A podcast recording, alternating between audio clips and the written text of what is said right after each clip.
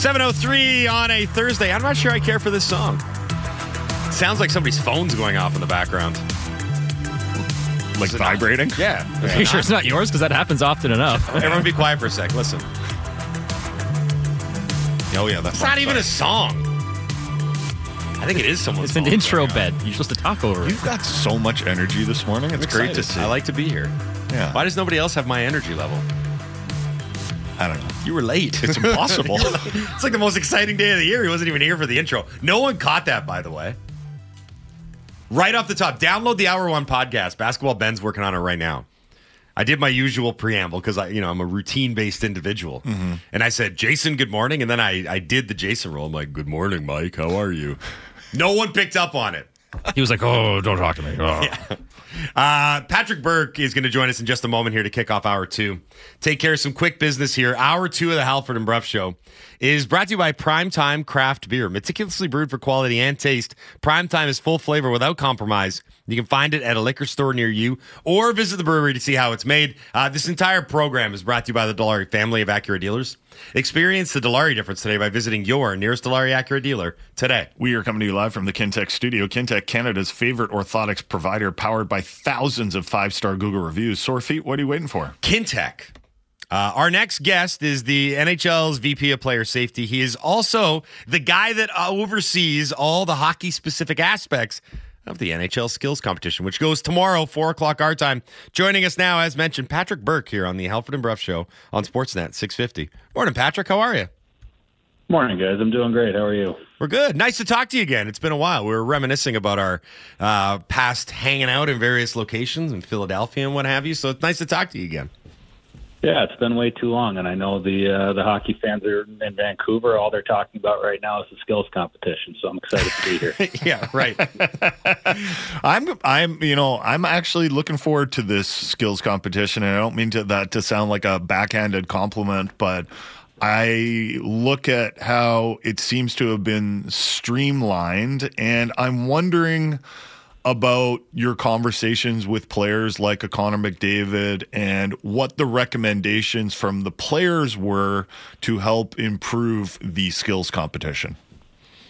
Well, it's absolutely a backhanded compliment, but it's fine. We'll we'll take the take the compliment. Okay, good. Um, um, so Steve Mayer, who's our chief content officer here, Commissioner Bettman, um, after last year's skills competition, they heard directly from uh, some players that they weren't thrilled with uh, with how it all went down. So uh, Steve had a number of conversations, especially with Connor, uh, about getting back to hockey. Um, you know, let, let's move away, move away from skits and jokes and, and kind of the goofier things that that we did that were a mixed bag. Some were incredible and, and great moments, and, and some didn't land so well. But uh, the players wanted to get back to just just testing skills. So.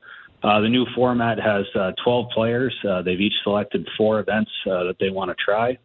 Um, and at the end of uh, those events, we'll, we'll advance some guys to the next round. So you'll see uh, the same player doing multiple events and really testing their all around skills game, which is not something the NHL's done before. And we're really excited about it. Is it going to be easier for you guys to run an event with fewer players on the ice? It's way easier. I, I mean, in most years, what we're trying to do right now, and, and my day today, the, the day before skills, is trying to beg players to participate in something. Mm-hmm. And as it is now, we've got the 12 guys, we've got the events, their list of events. They selected the four of the first six events they want to do. Um, so they raised their hands and said, put me in this one. Um, so it's it's way easier from a management standpoint, um, but it's also going to be be more exciting, I think, for the fans. It's going to be simple, clean, easy to follow. Um, you're going to know what you're watching at all times. It's all going to be hockey skills. Um, you're not going to get uh, interrupted with a comedy skit or something like that. Uh, I, I really think it's going to be clean, easy, and, and incredibly fun to follow. Um, I'm curious if you guys looked outside the hockey scope and looked to some of the other professional leagues as to what they do. Because I always go to the the NBA uh, for all the gimmicky stuff that they've tried as well. They've always got the three point contest, which is who's the best shooter, and the dunk contest, which is who's the best dunker. And there seems like that sense of simplicity. Uh, it's almost timeless. Like people will always gravitate to that because they just want to know who's the best at this kind of stuff. Uh, I'm curious if you kind of reached outside of the hockey sphere to get some ideas for the skills competition. Yeah, we spend a lot of time looking at what every other league does. So whether it's um, the NBA and WNBA and their skills competitions, whether it's uh, Major League Baseball and Home Run Derby, Right. uh, the NFL and their Pro Bowl uh, Skills Challenge, um, we watch every minute of everything they do. And um, if there's stuff that we want to steal, um, we absolutely and unabashedly will take good ideas from wherever we can get them. So um, we're, we're watching what every other league do, does. We know they're watching us as well and adapting to uh, the good ideas that we have. But yeah, I, I think fans do appreciate the the classics. So um, you know, accuracy shooting for us is a classic. We've gone back to the old uh, styrofoam targets Yes. that Ray Bourque would break four for four. Um, we've gotten rid of the the higher tech board that we tried for a couple of years there. Um, hardest shot is still in there. So some of the old favorites that, that fans know and recognize will still be there, and then we've got some new and exciting things that we're we're really excited to try. Was it hard to cut it down to 12 players? Like, how, how did that, was there lobbying behind the scenes? Because there's a million bucks at stake here. It was exceptionally hard trying to pick. I mean, you're talking about um, every All Star uh, really has multiple skills that they could do this. So uh, you're sitting around looking at guys, and you look at some of the big names who had to be uh, unfortunately left off. Um, really difficult to trim it down. Um, hopefully, th- this version of the event is a success, and it can become an annual thing. And the next, you know, next year, a couple of years from now, whenever we're doing this again, it would be really exciting to bring in, uh, you know, 10 or 11 or, or 12 new guys and, and let them try again. But, you know, you look at some of the All Stars who, who aren't going to be in the skills competition, um, even a couple of deserving Canucks, although uh, they still have three guys in, in skills this year. But uh, it was really tough to leave off some of these big names and big personalities and guys that we want to highlight. But um, we're really excited about the 12 guys we've got. Um, three Canucks involved. Uh, Hughes, Pettersson, Miller will all be there. Uh, every skills event this year has at least one Canuck in it. So no excuse to turn the TV off or, or take a bathroom break or something. There'll, there'll always be something for you to watch. Uh, much has been made about the aforementioned $1 million prize for winning the whole thing. What went into that decision? Was it just as simple as like this big novelty check with seven figures on it? Everyone likes those. Everyone likes those, um, but also, you know, the when our guys are motivated and competing, they can do anything, and it will be entertaining for our fans to watch. We could have a staring contest, and if NHL players are Right. are doing it and are active and competing, then um, fans would tune in and watch it because it would be entertaining. So, how do we make sure these guys are going full tilt in every event? How do we make sure that um, you know they're not turning the first corner and, and fastest skater and, and pulling up a little bit because they don't want to want to work too hard? Um, you put a you put a lot of money on the line, so uh, Commissioner Bettman and, and Steve uh, came up with the million dollar number. And I don't know, I, I would skate a lap pretty hard for the chance to win a million dollars. I know that. Uh, I don't mean to throw you on the spot here, but do you know what happens with Elias Lindholm now that he is going to the All Star game, but has been traded from team to team? I know it happened with Bo Horvat last year, so there's a precedent there. But I, there's a lot of people Can in the our, Canucks claim him? Right, there's a lot of people in the Dunbar Lumber text message in basket right now being like another All Star for the Canucks, and then quietly patting themselves on the back. So how does that play out? Yeah, I, I don't know what the league did to, to Jimmy Rutherford and Patrik Allvin that they want to keep messing with the All Star game every year, but uh, there's clearly something that they don't like about it. Right. Um, this year, this year, as I think fans know, uh, there is an All Star draft for the actual game, so uh, there is no East and West. There's different team ca- team captains. Um, so I'm not sure what patch uh, Lindholm will be wearing on his shoulder. Uh, but he's going to be playing for whatever team drafts him. So who knows? Maybe Quinn Hughes wants to to do a test run with his new teammate and uh, make sure he drafts him. Uh, that draft is tonight.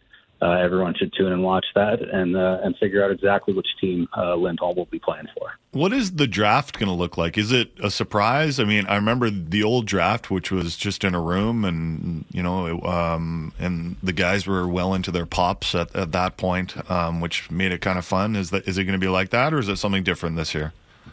Uh, I'll be honest, Steve and, and his team spend more time on that than I do. Uh, it is on the uh, the arena floor, um, and they do have some uh, big plans. Uh, anyone who knows Steve Mayer knows uh, he's always going to try and do things big and entertaining and, and exciting. So there's some amazing celebrities that'll be right in uh, in the arena here in Toronto, and uh, it should be a really great. Uh, Visual event as well as the guys having some real fun with it, and uh, and the celebrities uh, are, are going to be awesum as well. Uh, the NHL skills competition goes tomorrow. That's Friday, 4 o'clock our time, obviously, right here uh, across the Sportsnet radio networks and Sportsnet on television as well. Patrick, thank you very much for doing this today. We really appreciate it. Uh, best of luck with the skills comp. Should be a lot of fun this year, and let's uh, let's do this again at some point. Always a pleasure, guys. Call me anytime. Sounds good. Thank you. That's Patrick Verk, the v, uh, VP of Player Safety at the NHL. What? What are you laughing at, laddie? Why are you laughing at me? Stumbling over your words there. I think I called him Patrick Verk because I wanted to say Patrick Burke, You said- VP. And you also said do this again. It's something you said do the skin. well, that's what I meant. Oh, okay. Yeah. Um, he is the guy that's behind the revamped skills competition. So, real quick, uh, I think everyone, with all due respect, and I'm glad that they're bringing back the exploding styrofoam for the target shooting. That that was always my personal favorite. Um, everyone's going to be looking at the fastest skater, right? That's the one that everyone. That's the marquee event here. That's the dunk contest of this whole thing, right? What? Fastest skater, you think? I think so. I mean, all the leads from NHL.com and everywhere else start with the fastest skater. because Yeah, it's got probably con- just because McDavid's in it, right? Can you know who? beat him? Connor McDavid, William Nylander, Cale Makar, Mathew Barzal, and Quinn Hughes, the Vancouver Hmm. Canucks, will be participating in the fastest skater competition. So I'm, I'm, I think that's going to be the marquee event. But I'm glad that they've gotten back to not to belabor this point because I know everyone wants to talk about the Elias Lindholm trade, but. Uh, I'm not just you know towing the company line or being a good Sportsnet employee. Watch our product by saying that I think that there is something good about these skills competitions, which is why I asked about across the leagues. Like it, the NBA's toyed with um, their skills competition, but its core, it's just about who's the best at this cool thing, right? Who's the best dunker? Who's the best shooter? In hockey, it should be who shoots the puck the hardest, who skates the fastest, et cetera, et cetera. But did you hear the acknowledgement basically that the NHL is like, guys, you got to try. Yeah, that's a big part of it. You got to try. That's And why- that's the problem. That's been the problem with the skills competition, and it's been the problem with the All Star game. Um, and I realize that you're not going to have go- uh, guys going out there and you know chipping and chasing and going in there and hitting guys Yeah. and that sort of thing. But you have to have an effort because nobody wants to watch. I mean, kids will, but I don't think anyone that knows the game really well wants to watch guys going at 50% out there and making, you know, long passes that, you know, half of them don't even work. And you're like, what are we watching here? Well, with regards to the skills competition, uh, the modern version, I look at the. I think the MLB's home run derby is probably the the one where it gets the most hype, and Yeah. the guys do take it very seriously, right? They want to win. They want to add that to their list of accomplishments. and you know why? Because when they ask like who who's the best home run hitter, who can hit the biggest bombs in baseball, well, like, the names on that list when Vladdy won it, it was like he's joining a big list, and then he fo- and then he followed that up with a terrific season. yeah, right. Like he, he It peaked. just catapulted him. Now, what you don't want to do is peak at the skills competition. Uh, there's a couple of people texting in saying that they, they actually saw through my Jason Bruff impression right off the bat. So that cuts me to my soul. I thought I did a good job, but I guess I didn't. Whatever. Let's go back to the big news of the day, Jason. That is the Elias Lindholm trade. The Canucks consummated said trade yesterday. In case you missed it, I will be doing some resets today. Uh, on his way to Vancouver, uh, pending UFA center Elias Lindholm on their way to Calgary. Uh, fare thee well, Andrei Kuzmenko. It was a fun time, not a long time, and for you, it wasn't that fun near the end. But you are now on your way to Calgary along with Hunter Brzustewicz, Joni Jurmo, a 2024 first round pick, and a conditional 2024 fourth round pick. I love that fourth round pick in 2024. He was really good in the room. That could end up being a third round pick, by the way, if the Canucks go to the Western Conference final this year. Uh, Tim in South Surrey texts in. Obviously, this team has a good makeup to be a regular season team. Do you think they have enough heft to be a playoff team? This trade has not addressed the team's size and meanness. Do you guys think they will get more heft, or are you guys comfortable with their size going into the playoffs? I'd like to see them get a little more. Um, I'll use your word, heft, Greg said girth. not girth. I don't mind it. grit, sandpaper, whatever you want. I'd like to see that. Uh, I mean, ideally, here's the thing. Ideally, I'd like another winger in the top six that can play with some force. Um, and I guess that sets my targets on a guy like Mikheyev. Um, like I want more out of him. And I don't, I don't know if he's playing badly. I, but I don't think he's playing all that well. Um, you know, he did have a serious injury, and sometimes these injuries can take a year to recover from. Sometimes you're never the same player again. Um, maybe if he's playing with Lindholm and Petey, Mikheyev is going to show us more. But, you know, I do like Suter with Miller and Boeser. But ideally, if a player like Mikheyev was replaced with, he's still got to be a talented player, but someone that had a little more edge, I would like that. I don't know if that's going to happen. I'm going to push back on this text a little bit because I've seen a lot in this vein. And there's two things here. One, um, I think people are overstating what is an antiquated notion. Like, don't get me wrong, playoff hockey is tougher. It's more physical. It's more greasy and, and grinding and dirty and everything. But people are like, "Oh, who's going to drop the?" I saw a text yesterday. I know I'm cherry picking here, but someone who, who's going to drop the gloves when things get tough in the playoffs? I'm like, have you watched playoff hockey? There's not a lot of fisticuffs in the playoffs. When it is, it's usually two guys that it's born out of frustration and they just scrap. Yeah, like You at know, the end of a blowout or something. like You're that, not yeah. sending a guy out to tune up another guy to send a message or Mm-hmm. to anything like that. Secondly, this team has more than adequately addressed its size issue. on the back end. Yeah, Yeah, like- on the on the back end. But Yeah. I, but I just feel like up front they could use a little bit more. And I agree. But if you were to do a priority chart in terms of things that you wanted the Canucks to add, I would have put a top six forward, number one. And they did that. Mm-hmm. Yeah. Number two would be another defenseman. And they haven't done that yet. And then the third thing on the priority chart would be like get a little girthier, I guess, or beefier or whatever. Yeah. And that's just me. But I, I don't see this team being a bunch of wilting flowers or soft. On the contrary, I there's times this year I've been I love their relentlessness on the puck. I love their puck pursuit and their puck battles. That to Mm. Well, that me- third line is going to be hard to play against any night, right? In and the that, and, playoffs. and that to me is tough, hard physical hockey. Like I get that you want those opening shifts, game one of the playoffs, where guys are going in on the forecheck and rattling the boards and making loud noises. Right? There's an energy to Yeah. the building. There's an energy to the team. But the reality of it is, is over the course of 60 minutes, you need those guys to do that consistently. You need guys to, that are hard to play against for the 11 or 12 or 13 minutes that they're out on the And ice. more importantly, you need guys to just go get the puck. Yeah. Like that that to me is the the big part of it. Like I would much prefer like a puck hunting forward, a guy that's going to go in and make life difficult. It doesn't necessarily have to arrive with a loud noise. Or sometimes they arrive late, finish their check, and the puck's already gone. Yeah, like You for know, go example, get the puck. the way Garland's playing right now, he's uh, he's uh, Uh, great for the playoffs because he's annoying to play against. Yeah. in the ten or eleven or twelve minutes he's going to get, he's going to make your life extremely difficult. Is he going to rearrange your skeletal structure? No, but he's tough to play against, and it's consistently tough to play against. God, it's nice to have these conversations, though.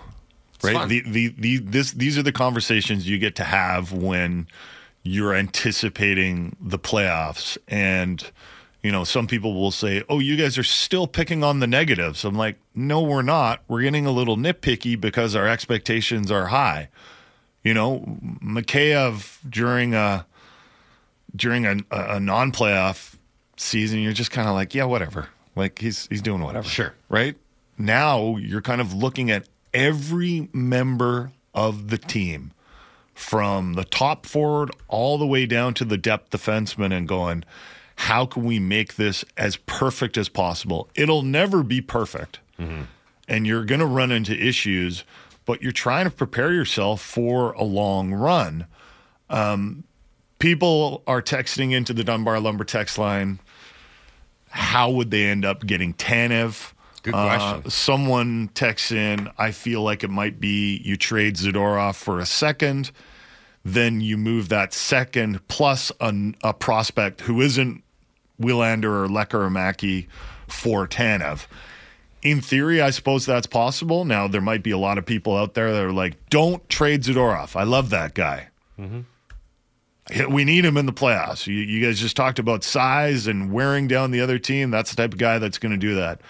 I totally understand that take and have time for it. But maybe the Canucks feel like, listen, if we have an option between Zadorov and Tanev, if we have that option, maybe we'll take Tanev.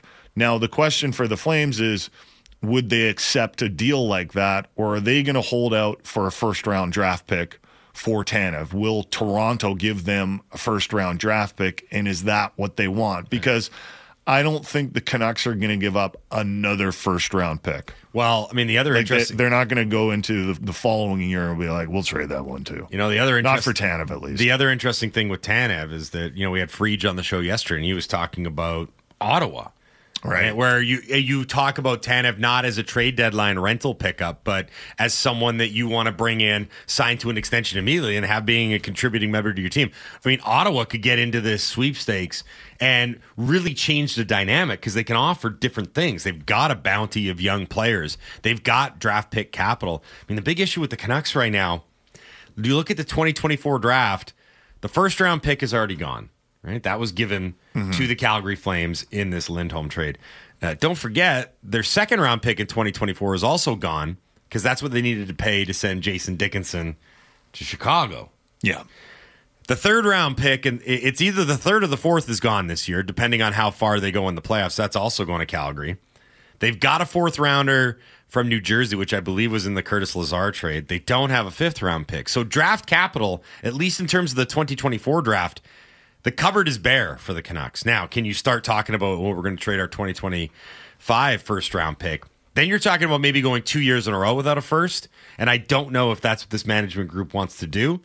That being said, this management group is very motivated. I would say very motivated right now to continue to add. They sound like they're very aggressive. Okay, one last laugh before we get to a more serious topic with Paul Grant. Ryan and Langley text in. I just want this team as hard and girthy as they can get.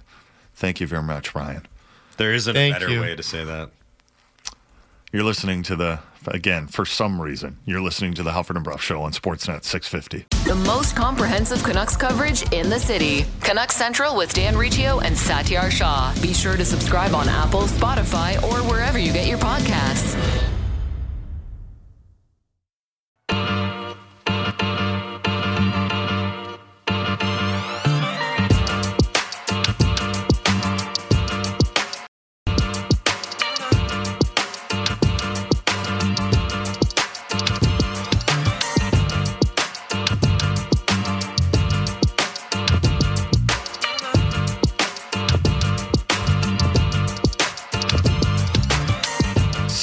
Thirty-one. Now seven thirty-two on a Thursday. Happy Thursday, everybody. Halford Bruff, Sportsnet six fifty.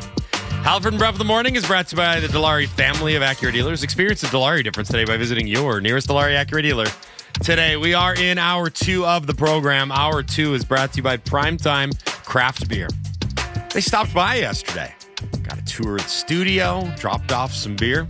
The fine folks at Primetime Craft Brewing. It is meticulously brewed for quality and taste. Uh, Primetime is full flavor without compromise. You can get some at a liquor store near you, or you can visit the brewery to see how it's made. Primetime. It's primetime. I'm working on that tagline. Uh, we are waiting on Paul Grant, senior editor from Sportsnet.ca, who has been covering the 2018 uh, World Junior uh, saga, controversy, team, and developments. Do we have him on the line now? Terrific. Perfect timing. Uh, as mentioned, joining us on the line now, Paul Grant, senior editor with Sportsnet.ca here on the Halford and Bruff Show on Sportsnet 650. Good morning, Paul. How are you? Good morning. Pretty good. Thanks for having me. Yeah, thanks for coming on and taking the time to do this. We do appreciate it. So, uh, the latest developments in the uh, 2018 Canadian World Junior Team um, incident, the five names are now official. Uh, we're trying to parse through everything that's gone on. And I kind of wanted to start big picture with you, having covered this at length and doing media interviews and making sure that you get the story right and you uh, do the proper diligent reporting that is required. Um, why didn't you initially link the leaves of absences from Dylan Dubé and Carter Hart specifically uh, with regards to this story? Why wasn't there a link that was been made? Because I know a lot of other outlets did kind of make that logical leap, but uh, some didn't. I'm just curious about the decision making process that went into that part right from the onset. Yeah, uh, that's a very good question. Uh, the- one of the cardinal rules of journalism, as far as uh, you know, back in the day when I was in journalism school, and also as I learn as I go along, uh, you only report what you know. And you know, every time we report something like this, we have to look at the facts and we have to look at the facts as we know them. We knew that the players had taken leaves of absence. We knew that there was a couple of players out there who had taken leaves of absence. We knew five players were going to be charged. Um, but we couldn't put those two things together uh, because we didn't have sourcing either from the uh, lawyers uh, of the players or the agents of the players or from the court side of it, from the, the police or the legal side of it. We didn't have confirmation. So it's, it's kind of a dangerous game uh, to play that, to make connections like, well, I'm assuming those two guys are a part of the five guys. So if, as soon as you're assuming you're you're losing when it comes to journalism. I think, and I, I, there were a lot of places that made that connection, and I mm-hmm. understand why they made that connection. Um, but it was only until we saw the lawyers officially confirm that uh, their clients were involved in the charges. Uh, they were among the five players asked to surrender. That was when we went with it. Uh, the story can be complicated to cover because there are multiple uh, organizations conducting multiple investigations and multiple reports stemming from it. So there's a Hockey Canada report into the 2018 junior team, as well as an NHL report into the incident as well. What is the current mm-hmm. status of those reports, and will those findings ever be released publicly?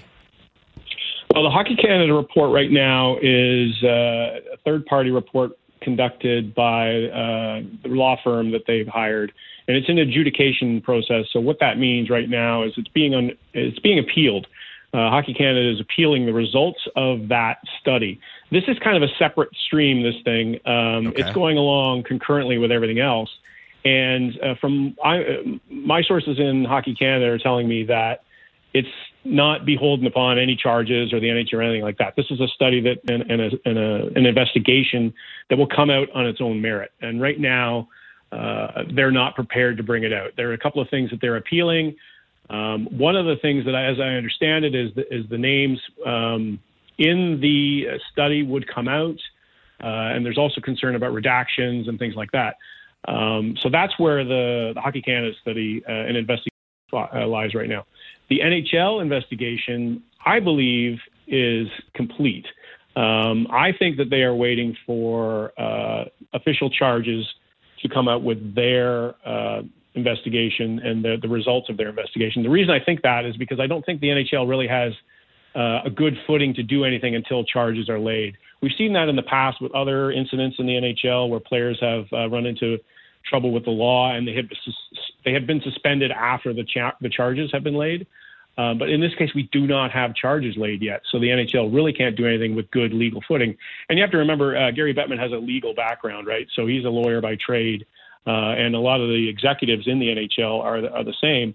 So they're doing this absolutely locked down in terms of precedent, in terms of law, in terms of, you know, they also have to juggle the jurisdictions of two different countries in terms of law procedures and things like that too. So the NHL is being very, very careful with this. But my belief, and uh, I haven't had this confirmed by anybody inside the NHL, it's just a, a hunch and talking to people around the uh, the league and the legal profession, is that I believe the NHL's uh, investigation is complete and they're just waiting for the official trial or official charges on Monday.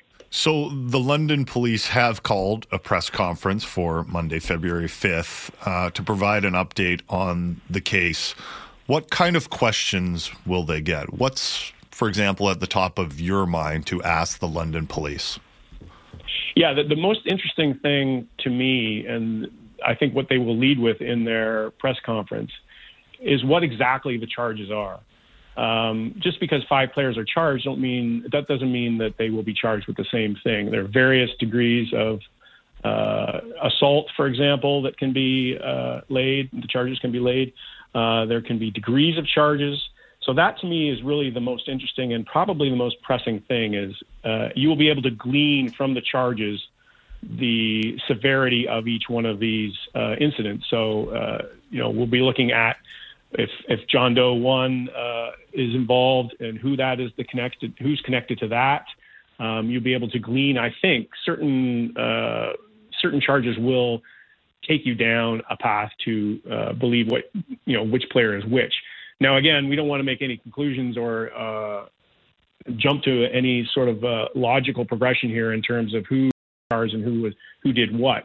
But I really think that that's going to be the most interesting thing in terms of what the uh, press conference will reveal on Monday. Are people expecting this to go to trial? Yeah, I've talked to a few lawyers about this since uh, we learned that the, the charges were coming. Um, the belief is that it will go to a trial, but will go to multiple trials. Uh, so, in other words, you will have just throwing this out there as something that was uh, tossed out to me.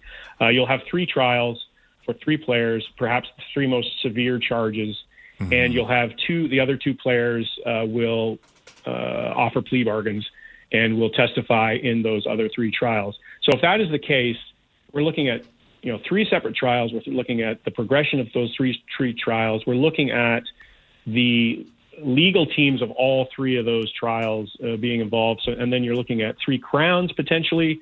Uh, so there's a lot of moving parts. Uh, so the answer to your question is, I think this will go to trial.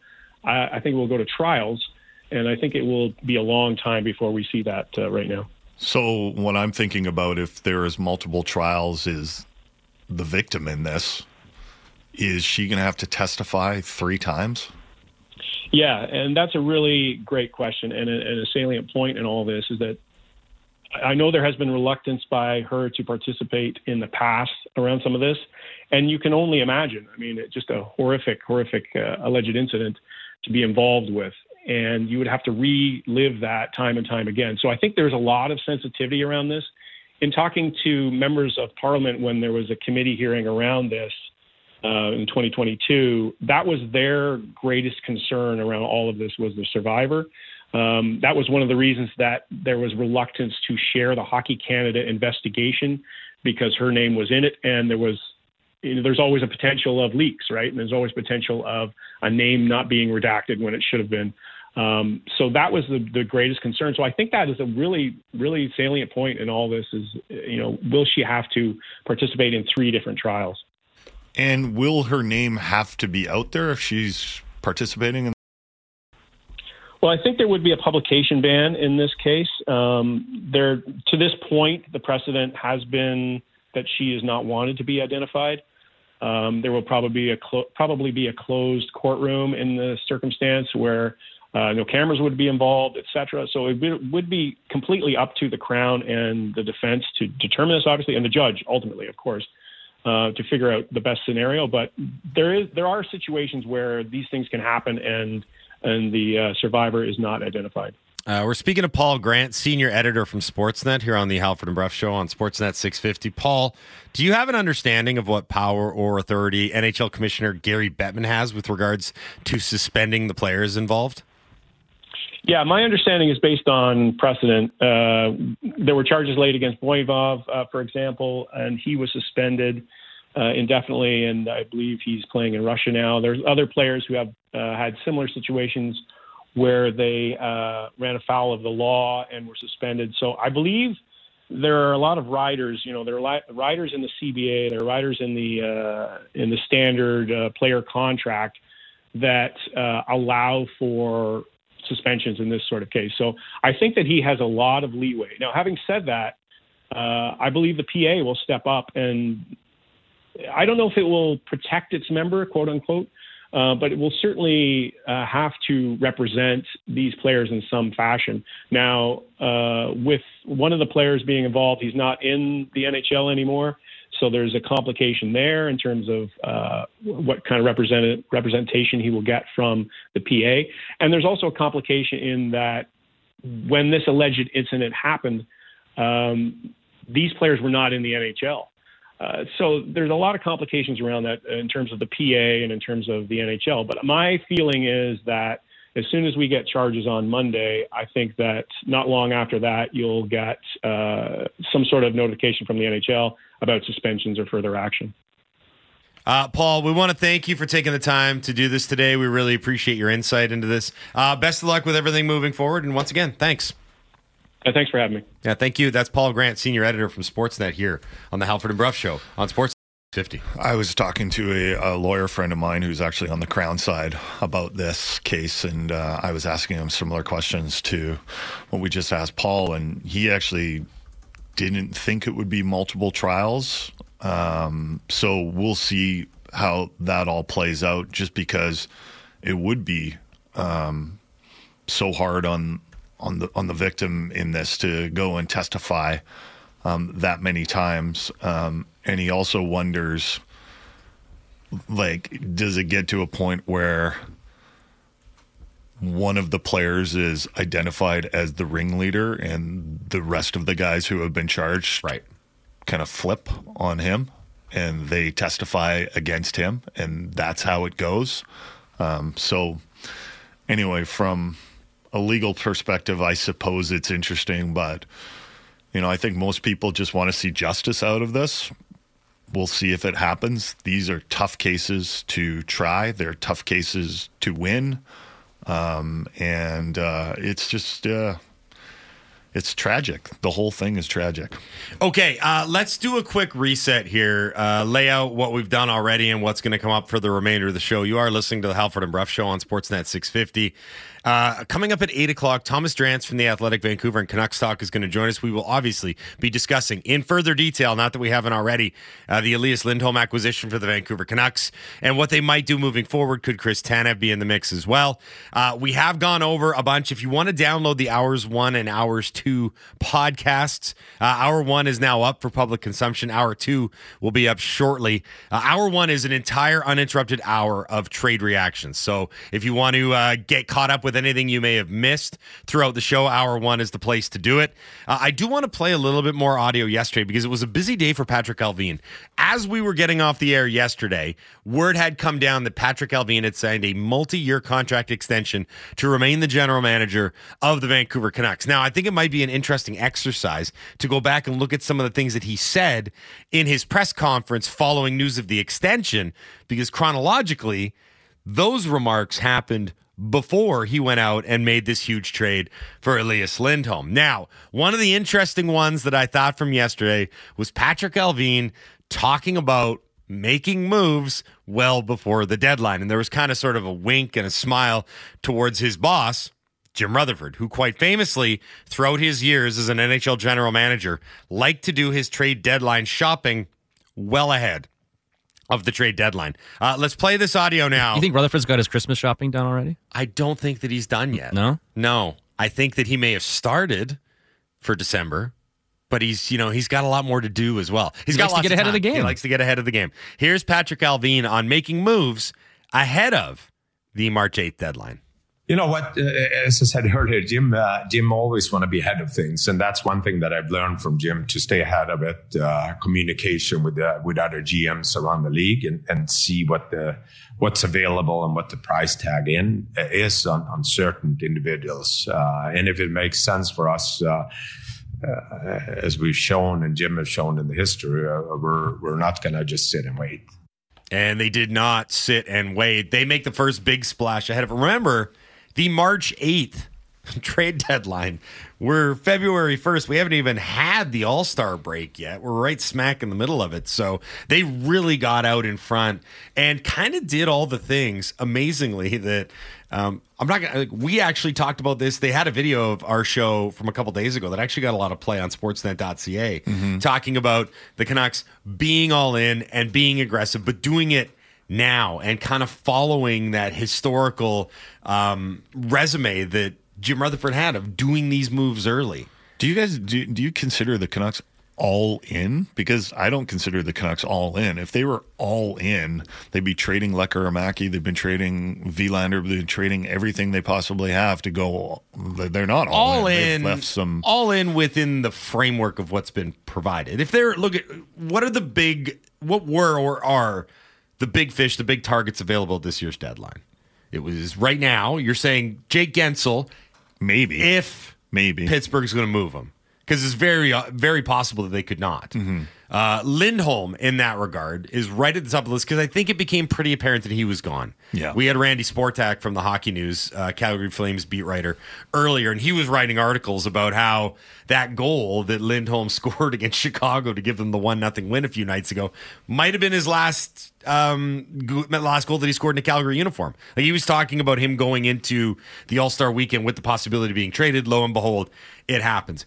I mean, right now, I'll you, you asked the question, are they all in? And I would answer it like this: Right now, they are showing all the signs of a team that's willing to be all in. Well, they're as all in as they can be, right? Because there's that pesky salary cap. They can only But- add so much before but you reach your it- limit. Jason did bring up a good point. If you're truly all in, then nothing's off the table. but they can only add so much. Like I said, you can only bring Well, you can in subtract. active players. You can subtract. But then you still have to subtract players from your active lineup. You're Yeah. talking about getting rid of the prospects cupboard and Yeah. all the players that aren't on the roster. Well, the move right now, I think everyone look is looking at is can they move Zadorov and his 3.75 million out, and then do you open up the potential of well, could we get another big piece coming in? If you're going to do that, it's what you're talking about. It's like start looking down the list of assets that you can move. Well, there's no first round pick this year. I'm not sure if you want to move your first round pick next year, and then you're talking about do you go into Mm-hmm. the, the cupboard and say, well, here's a Lekkerimäki, here's a Is it worth it? You know, if you're going to trade a Zadorov, you better get a really good defenseman that you're sure of um, to replace him, and you better not lose too much in what Zadorov brings. And what Zadorov brings is size and toughness and, and skating ability, and a few intangibles that you need in the playoffs. So is it going to be worth it? But I don't see any way for the Canucks to upgrade their defense without, like, unless you're talking about bringing in, you know, a seventh or eighth defenseman Well, for depth, yeah. and and and that that's something that they might be able to do. But if you're talking about, we want to upgrade the six defensemen that we got, right? Um, Which is tough. right? Which is tough because it's going to cost you to get an upgrade. Well, I think a that, proper upgrade. Yeah, but I think like I I consider Zadorov an asset, right? Like he's not he's not a negative value contract. He's an asset. If if if Zadorov was made available, he would deliver them something, right? You can maybe get a second round pick for Zadorov, as one of the textures suggested, right? Mm-hmm. But the question is whether it's worth the upgrade to bring in whoever that is. Maybe it's Tanev, maybe it's someone else. This is the thing with this management group. Like sometimes it's the obvious player, like Lindholm had been discussed, right? He was, we talked about, okay, who's available? Guentzel, Lindholm. Those were usually the first two names that came up. They went out and got Lindholm. Maybe they've got their eye on a, another right shot defenseman. Who knows, right? But you better make sure that what you're doing is a true upgrade that's worth it because to bring in that defenseman, they're going to probably be asking for another first round draft pick. That's apparently what the holdup was with Tanev. The Flames wanted a first round pick for Ta- for Tanev, and you know, good for them. They they should try and be getting as much as they possibly can in all these you know pending unrestricted free agents that they've got. Um, Tanev is coveted by multiple teams. Yeah, that's You- a big part of this you- too, right? You mentioned Ottawa. Um, maybe they can get something out of Ottawa. Ottawa is looking to reset their culture. And the idea for Ottawa for trading for Tanev now would be like, let's get this guy in the door. And then we have exclusive rights to negotiate a contract extension with him. Oftentimes, just showing how much you want a player almost, I don't want to say like guilts that player into signing with you, but like players want to be appreciated. Um, and that's one of the reasons why the divorce from the Canucks with Tanev, I think, hurt him, right? Like he's like, he's like, I thought I was pretty important to this team. Yeah. And like I feel like I got swept aside because, you know, and Toffoli felt that way too, but Toffoli didn't have the history that that Tanev did. At any rate, um, you know, if the Canucks are going to upgrade this defense, they've got to do it really carefully because Zadorov is it's not like it's not like he's bad. You know, they, they had they had a they had a problem with Kuzmenko mm-hmm. in the top six. Yeah. They had a problem with him. yeah. I don't know if there's a problem with Zadorov. No, he's- he's there's play- just kind of one of these things where you're like, can we do better? If we can do better, then we should do better because this is a pretty special year. Yeah. How, how much is of this is like them trying to be competitive this year and going for it, and also management balancing like, hey, you've had an unbelievable season. We owe it to you guys to try to put you in the best position to go get another player on top of Lindholm, I think that's a part of it. like a, I cul- a culture thing. Yeah, I also think that um, it might be a bit too myopic just focusing solely on Tanev because there's a difference between uh, an upgrade and then adding depth. Those are two fundamentally different things. Like Tanev comes in and he's going to require certain things. He's going to require top four minutes. He's going to require particular partners. Like I always go back to the one, and I, I know this is a very, very singular uh, example, but in 2018, the Capitals went out and acquired Michael Kempny and added him to their blue line. And it was a third pair defenseman that they got for a third round pick. Kempny went on to play in every single playoff game and averaged 17 and a half minutes and was a really important part of what they did to win a Stanley Cup. Couldn't happen to be that he's an outlier, though, would he? You'd like to bring him up every time you talk about trade deadlines. It could very well be an outlier, but the point remains is that every year there's only one team that quote unquote wins the trade deadline. They did it that year because it cost them nothing. And the guy came in and didn't reinvent their blue line, but was an important part of it. He played every single game and he did everything he needed to do very well. I think that that kind of move, in the sense of it gives you versatility, it gives you a different look. Versatility should be the key for everything that this management group is doing with this team moving forward. Like the nice thing about Lindholm is that he's versatile. He can do a lot of different things. He can play in a lot of different positions. I think getting a depth defenseman who can plug in or maybe take over if someone's ineffective is maybe a more appropriate fit than spending a ton to get Tanev in the door.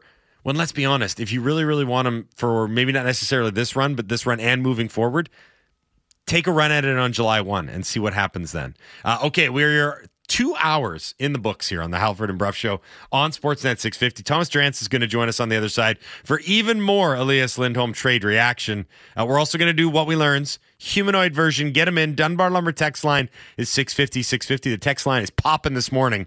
Uh, if you want to be on the radio after 8.30, it's your chance. Just get a what we learned in, hashtag at WWL, and text to 650 650. Finally, I need to remind you that you can reserve your spot for the big football party at the Clayton Public House on February 11th. That's a Sunday.